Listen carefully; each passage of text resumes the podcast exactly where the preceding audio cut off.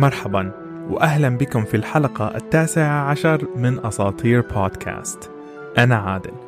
حلقة اليوم قادمة ليس من مكان جغرافي لكن من موضوع السحر. وتحديدا السحر من سلسلة هاري بوتر وأصله الأسطوري. قبل أن أطلق البودكاست عندما كنت في مرحلة البحث عن معلومات قرأت أن بعض الأشخاص يعتبر سلسلة سيد الخواتم أو The Lord of the Rings مثال عن الأساطير المعاصرة. ومن هنا جاءت فكرة هذه الحلقة. فأنا أحد أكبر المحبين لهاري بوتر وأحببت السلسلة منذ أن كنت صغيرا وعندي مخزون كبير من المعلومات عن القصة. وبما أن أول كتاب كان قد أصدر في عام 1997 في يوم السادس والعشرين من جون في مثل هذا الأسبوع فاليوم هو أكثر يوم مناسب لهذه الحلقة. الأدب الموجه نحو الأطفال له أهمية كبيرة، فأولاً يشجع الجيل الناشئ على القراءة، وثانياً يوسع مخيلة الفرد وهذا أمر أساسي للتطور الإبداعي خصوصاً عند الأطفال.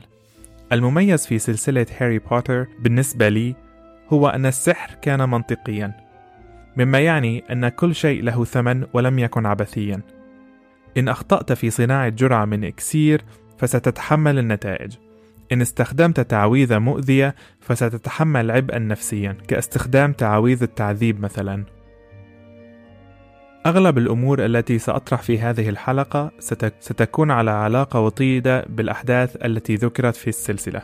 إن خرجت عن الموضوع قليلا فسيكون ذلك للمساعدة في توصيل الفكرة. أعلم أن هذه الحلقة تختلف عن محتوى البودكاست المعتاد لكنها ذات صلة وثيقة. من خلال هذه الحلقة أود أن أريكم أهمية الأساطير وأثرها على الثقافة المعاصرة، وكيف من الممكن أن تكون مصدر إلهام للكثير من الأعمال الفنية، سواء كانت لوحات كالذي حصل في عصر النهضة الإيطالي، أو القصص كما حصل في العديد من الروايات قبل هاري بوتر. حتى شكسبير استلهم واقتبس الأحداث والنهايات لملحماته من الأساطير، ولكن هذا حديث لحلقة أخرى. سلسلة كتب هاري بوتر حققت مبيعات ضخمة وسلسلة الأفلام تعتبر من أنجح في تاريخ السينما. يوجد الكثير من المصادر الأكاديمية عن موضوع هذه الحلقة بالذات، ألا وهو صلة هاري بوتر بالأساطير والروايات الفلكلورية من إنجلترا وباقي دول العالم. عنوان حلقة اليوم هو هاري بوتر والخيال الأسطوري. قبل أن أبدأ أود أن أذكر أن هذه الحلقة تتضمن حرق لبعض الأحداث من سلسلة هاري بوتر. لنبدأ بشرح هذه القصة بشكل بسيط. هاري بوتر هو فتى يتيم تم قتل والداه على يدي ساحر شرير في عام 1981 فتربى مع خالته وعائلتها هاري يكتشف أنه ساحر ويبدأ الدوام في مدرسة هاغوارتس للسحر والشعوذة خلال سنوات دراسته السبعة يقابل قاتل أمه وأبيه عدة مرات ويخوض عدة معارك. في النهاية يواجه هاري المجرم فولدمورت في معركة ضخمة في المدرسة ذاتها. السلسلة تتكون من سبعة كتب. كل كتاب يمثل سنة دراسية. في الكتاب الأول نتعرف على هاري وعائلة خالته بتونيا الغير سحرية. بما أن هاري لم يكن يعلم أنه ساحر فنحن نتعرف على عالم السحر مع هاري بالتدريج عند قراءة الكتب أو مشاهدة الأفلام. هذه الحلقة ستركز على المحتوى الأسطوري للكتاب الأول، هاري بوتر وحجر الفيلسوف وحبكة القصة بأكملها. بإمكاننا أن نتحدث عن قصة هاري بوتر بتفصيل دقيق، لكن لا أريد أن أخرج عن محتوى البودكاست المعهود. يمكن في المستقبل أن أقوم بكتابة حلقة كاملة عن المحتوى خارج الإطار الأسطوري. الكاتبة البريطانية جي كي راولينج استلهمت شخصية هاري بوتر من الأساطير المحلية والقصص الفلكلورية البريطانية التي نشأت وهي تعلمها، ألا وهي الأساطير الآرثرية، وهي مجموعة أساطير بريطانية من القرون الوسطى عن الملك آرثر. المؤرخون ما زالوا إلى اليوم في جدال عن ما إذا كان الملك آرثر حقيقيا أم لا. ذكرت أساطير وروايات الملك آرثر في مصادر عديدة قديمة وحديثة ولكن استلهام شخصية هاري جاء من كتاب محدد ملك الماضي والمستقبل ل تي اتش وايت أو The Once and Future King. وبهذا الكتاب يخبر الكاتب قصة عن طفولة الملك آرثر حيث أنها تدور حول طفل هزيل لا أحد يتوقع منه شيء وفجأة يصبح هذا الطفل المنقذ المختار كما حصل مع هاري. في كتاب ملك الماضي والمستقبل يقوم ساحر كبير بالعمر صاحب لحية بيضاء برعاية آرثر. من هو هذا الساحر؟ ميرلين الساحر ميرلين هو ساحر أسطوري قديم من المنطقة ذاتها.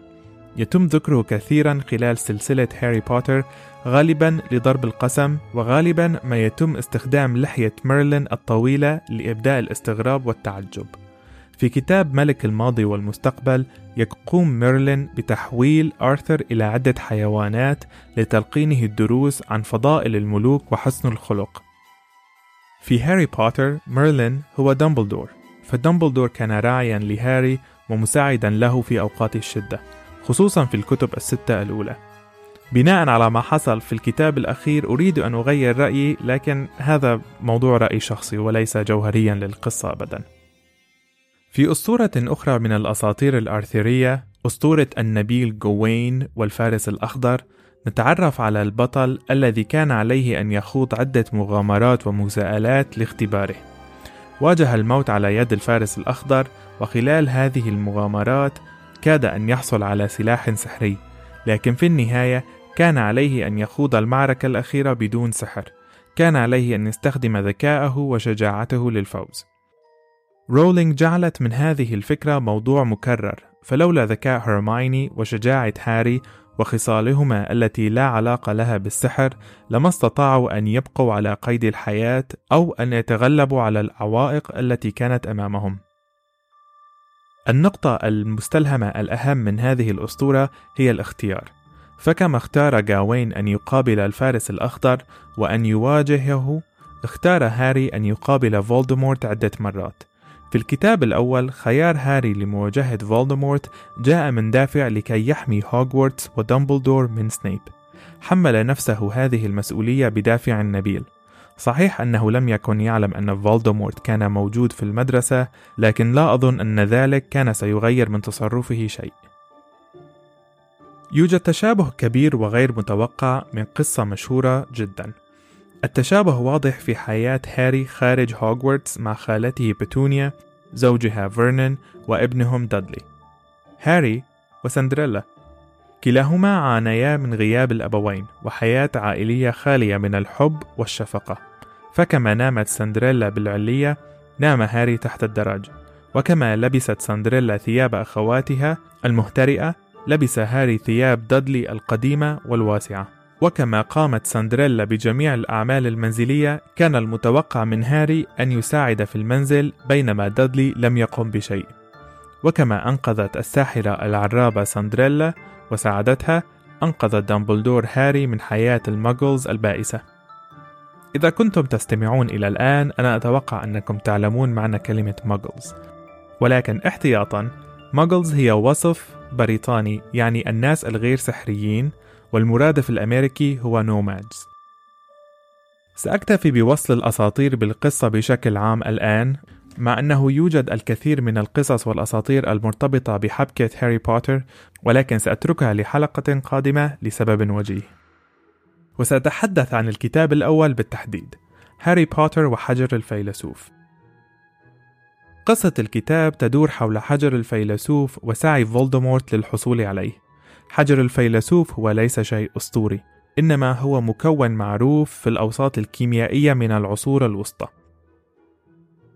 في القرن السابع عشر ذاع صيت الخيميائي الفرنسي نيكولا فلاميل بسبب أنه كان قد كتب مخطوطة تذكر بالتفصيل طريقة صناعة حجر الفيلسوف المخطوطة لم تكن سهلة القراءة إنما كانت صعبة جدا ومكتوبة بالشيفرة حجر الفيلسوف باستطاعته تحويل أي معدن إلى ذهب وإنتاج إلكسير الحياة.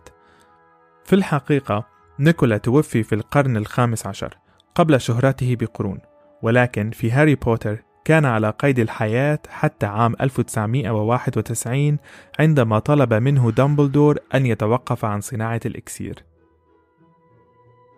وسبب تصديق الناس لمخطوطات نيكولا فلاميل في القرن السابع عشر كان ثراؤه الفاحش الذي تبرع به للجمعيات الخيرية قبل وفاته عن عمر يناهز الثمانين سنة. في القرن الخامس عشر كان الوصول لهذا العمر أمر شبه مستحيل.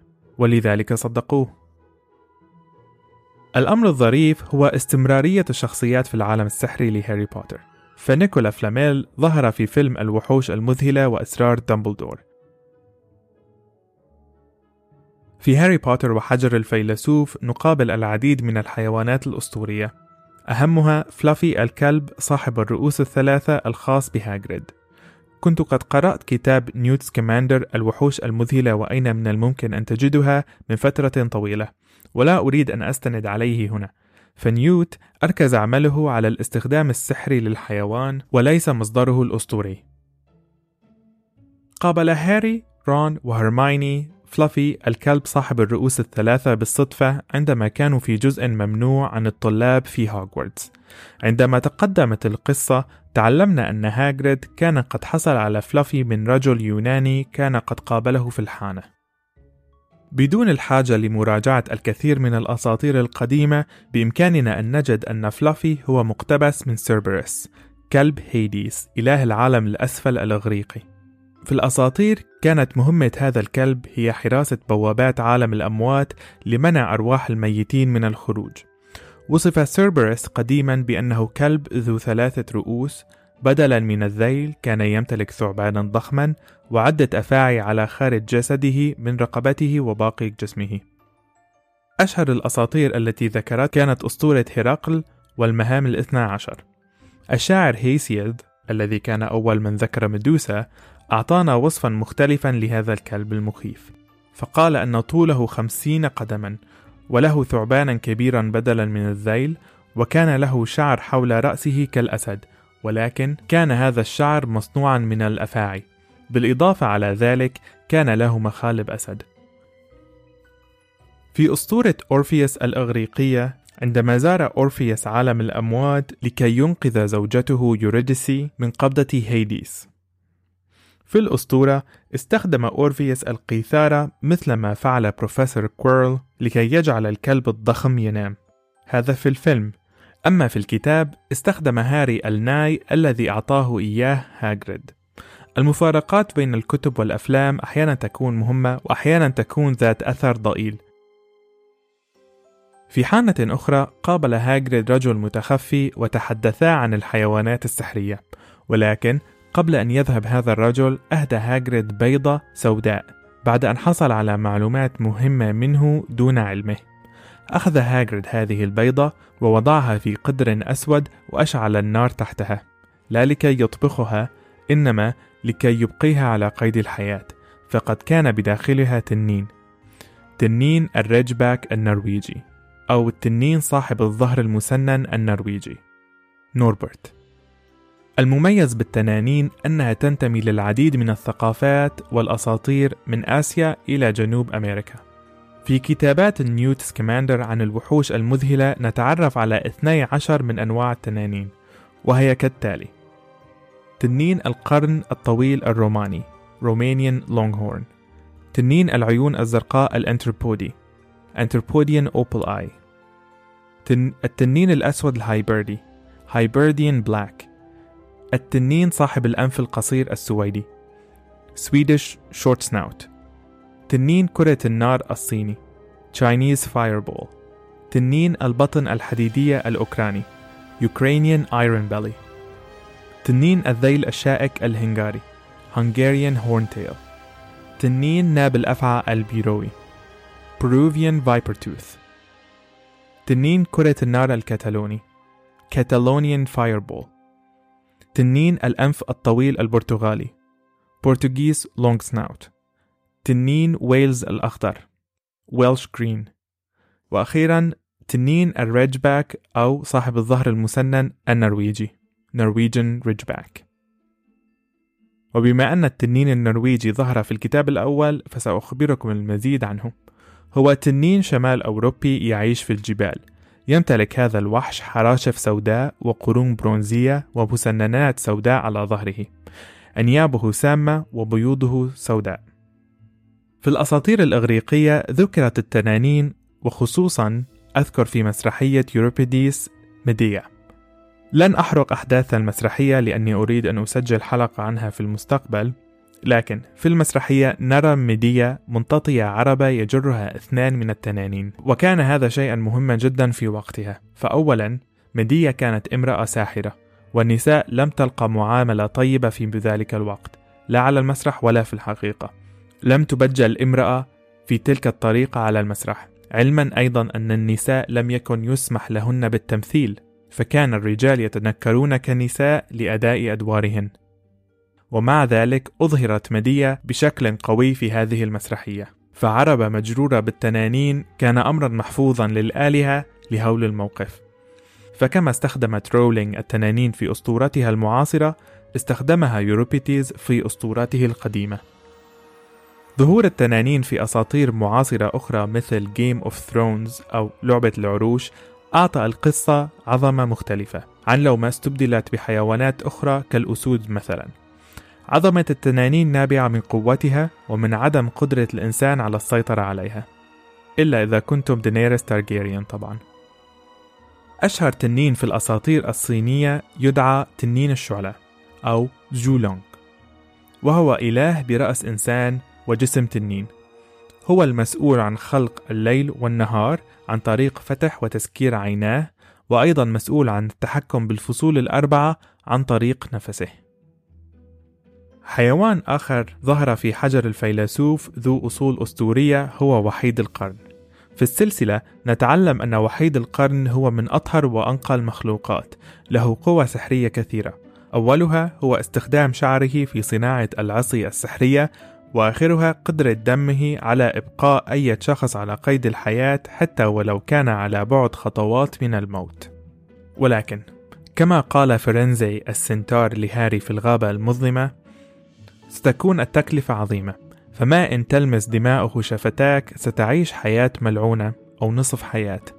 الشخص الوحيد الذي يرضى بهذه الحياة هو الذي لا يملك أي خيار فليس عنده أي شيء ليخسره وسيربح كل شيء من قتل هذا المخلوق الطاهر.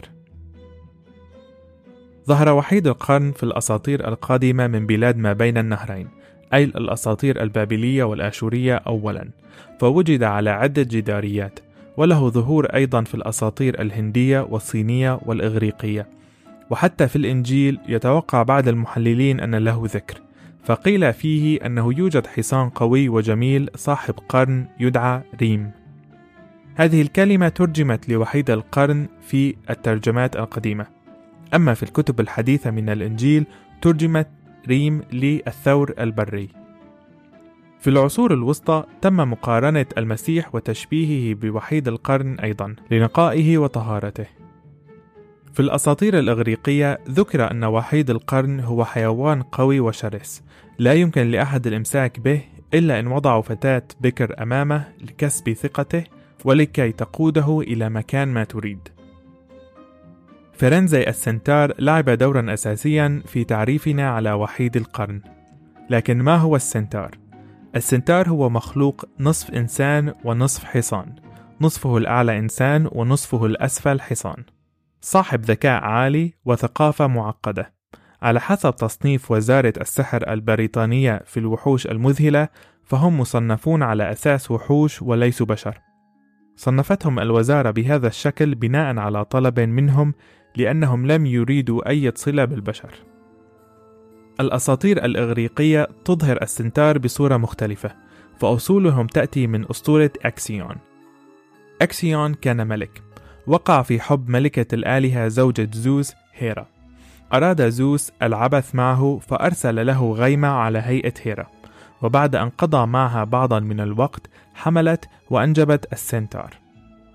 عاشوا في سيسيليا وأقاموا حروبا عديدة دفاعا عن أرضهم ظهروا في عدة أساطير أخرى مثل أسطورة هرقل ولم يكونوا كلهم وحوش.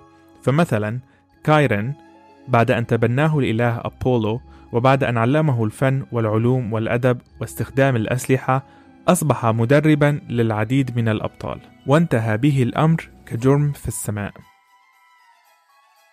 للحديث عن الحيوانات الأسطورية بقية في حلقات أخرى. لنعد الآن إلى هاري بوتر. في الكتاب الأول نتعرف على أداة سحرية تدعى مرآة إيرزاد وإن نظرت إليها فسترى في انعكاسك أعمق رغبات قلبك كما قال دامبلدور. لكن من أين جاءت الفكرة؟ تقول إحدى المقالات على موقع بوتر مور أن الكثير من الأساطير القديمة والحديثة استخدمت المرايا لأغراض كثيرة. في أسطورة نارسيسس الأغريقية وقع نارسيسس في حب نفسه بعد أن رأى انعكاسه على سطح الماء في بحيرة. ومن اسمه اشتقينا كلمة النرجسية واسم الأم الثالثة التي أنقذت هاري نارسيسا مالفوي. قصص أخرى مشهورة جدا تضمنت مرايا كجزء أساسي من القصة. قصة بياض الثلج ومرآة زوجة أبيها التي أخبرتها أنها أجمل نساء الكون إلى أن كبرت بياض الثلج. قصة الجميلة والوحش أيضا تضمنت مرآة سحرية استخدمتها بيل للتفقد على والدها والاطمئنان عليه. وأخيرا مرآة الشيطان من حكاية ملكة الثلج التي ألهمت فيلم ديزني فروزن. مرآة الشيطان تريكم الجانب السيء من الأشياء فقط وبذلك تنشر البؤس. صحيح أن هذه الأساطير والقصص لا تصب تماما في قصة هاري بوتر إنما أذكرهم كمثال آخر على تعمق هذه القصص بالثقافة العالمية باستخدام عناصر من أساطير وقصص قديمة بطريقة مختلفة. على نفس السياق من خلال القصة نرى رون يعرف هاري على الكثير من الأمور الخاصة بعالم السحر، أحدها كان شطرنج السحرة. في نهاية القصة كان على هاري ورفاقه أن يجتازوا لعبة شطرنج حقيقية حيث كانت الأحجار على قيد الحياة. وكان لهذه اللعبة نتائجا أودت بيران إلى جناح المستشفى. الشطرنج استخدم كأداة لتمثيل الصراعات بطريقة غير مباشرة في العديد من الأعمال الأدبية والفنية. لكن على الأغلب الإلهام لهذا الجزء من الأسطورة المعاصرة جاء من قصيدة تدعى Chess أو شطرنج لجان كوتشنوسكي من القرن السادس عشر. وفيها وصف معركة شطرنج بين رجلان وفي وصفه أعطى الأحجار صفات بشرية كما فعلت راولينج أقول كل هذا تمهيدا لمقارنة طريقة كتابة الأساطير القديمة والحديثة. فكلها تجد الإلهام من أعمال أخرى والأحداث الواقعية. كما في الأوديسي مقارنة مع الإلياد وأيضا نجد هاري بوتر مقارنة مع العديد من الأعمال القديمة والمعاصرة. أخيرا أود أن أتكلم عن سحر اللغة والمعاني المخفية بالأسماء. يوجد الكثير من الأسماء الأسطورية في هذه القصص. مثلا مينيرفا من مينيرفا ماغونيجل هو اسم الروماني للآلهة أثينا. لكن هنا أود أن أتحدث عن أسماء ليلي وبتونيا خاصة. فالاسمان مشتقان من أسماء الزهور واختيار هذه الأسماء كان عن قصد وكان مستلهما من علاقتهما مع بعضهما ومن علاقة بتونيا مع سنيب ومع هاري. في العصر الفيكتوري استخدمت الزهور لإرسال الرسائل الخفية. فأحيانا أرسلت للتعبير عن الثقة والحب وأحيانا أرسلت للتعبير عن الخيانة والبغضاء. فقالت كلام لا يمكن لألف رسالة أن تقول. أول جملة قالها سنيب لهاري كانت في حصة الإلكسيرات السحرية وكانت سؤال ما الذي سنحصل عليه إذا أضفنا بودرة جذور نبات البروق إلى خليط من الشيح. الجواب ليس مهم الآن لكنه وصفة لإلكسير النوم. المهم هو معاني هذه النباتات. البروق هو نوع من أنواع الزنبق. ليلي اسم والدة هاري ويعني ذكروا بعد القبر أو ندمي تبع بك إلى القبر باللغة الزهور الفيكتورية. أما الشيح فهو نبات له علاقة وطيدة بالندم والحسرة وطعمه مر جدا. من خبرة شخصية أتكلم. هنا استخدم سنيب اسم ليلي أم هاري وهو تصريح عن مشاعره تجاهها دون أن يعلم أحد باستخدام هذه اللغة. في سؤاله الثاني لهاري سأله عن الفرق بين ال Monkshood وال Wolfsbane سؤال عادي فكلاهما أسماء للنبتة ذاتها ولكن لو دققنا في الكلام باستخدام لغة الزهور لوجدنا أن ال Monkshood مرتبط بالشهامة وال wolfsbane مرتبط بكراهية الناس وهنا سنيب يقارن نفسه بليلي الشهمة طيبة القلب فهو كان كارها للناس منعزلا عنهم في حياته الخاصة وفي هوغورتس. معاني الأسماء لعبت دورا أساسيا هنا. سيفيروس هو الاسم الأول لسنيب والاسم مشتق من كلمة sever بمعنى قطع. وهذا ما حصل بالضبط لعلاقة ليلي وبتونيا. بعد أن دخل سنيب حياتهما وجدت ليلي فيه صديقا يتفهم اختلافها. أما بتونيا فنعتتهم بغريبي الأطوار وابتعدت عنهم. ربط ليلي بسنيب بمعنى الأسامي دعم أكثر عندما قرأت أن زهرة الزنبق هي أحد الزهور التي تزرع لتقص وتوضع بالمزهريات. وبعكس الزنبق سهل النمو وكثير التحمل زهرة البتونيا لا تتحمل الكثير وتتضرر من أي تغيير في البيئة. في لغة الزهور من الممكن أن تعني زهرة البتونيا الاستياء أو الغضب. في المشهد من فيلم مقدسات الموت عندما شاهدت بتونيا ليلي وهي تقوم بسحر زهرة لفتح بتلاتها وإغلاقها ملأ قلبها الغضب وأيضا الشوق. ففي النهاية هم أخوات ولكنها سمحت للغضب بالسيطرة عليها.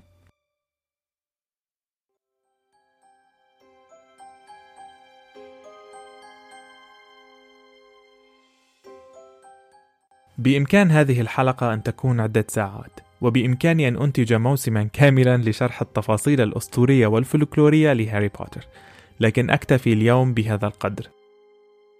هاري بوتر كان وسيكون دائما عزيزا على قلبي. فأنا أسجل الحلقة الآن مرتديا قلادة مقدسات الموت الفضية خاصتي وسعيد جدا بهذه الحلقة. الدروس الأساسية من كتب هاري بوتر هي تعليم الثقة بالنفس. ففي مواقف عديدة رأينا هاري وأصحابه يعتمدون على شجاعتهم وذكائهم للخروج من المآزق والأوقات الحرجة.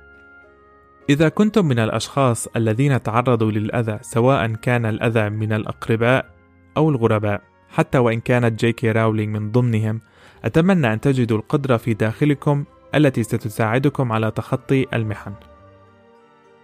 أتمنى أن تكون حلقة اليوم قد نالت إعجابكم. لا تنسوا مشاركة الحلقة مع أصدقائكم المهتمين بالأساطير ومحبي هاري بوتر وتقييم الحلقة على المنصة التي تستخدمون بإمكانكم التواصل معي على جميع مواقع ال social media انستغرام تويتر يوتيوب وكل مكان. اسم البودكاست هو أساطير pod A S A T E E R P O D في كل مكان. الأسبوع القادم سيعود البودكاست في الحلقة الأخيرة من الموسم الأول وبرأيي هي مميزة جدا لأن الأسطورة هي إحدى الأساطير المفضلة جدا عندي. أراكم في الأسبوع القادم. كان معكم عادل في أساطير بودكاست.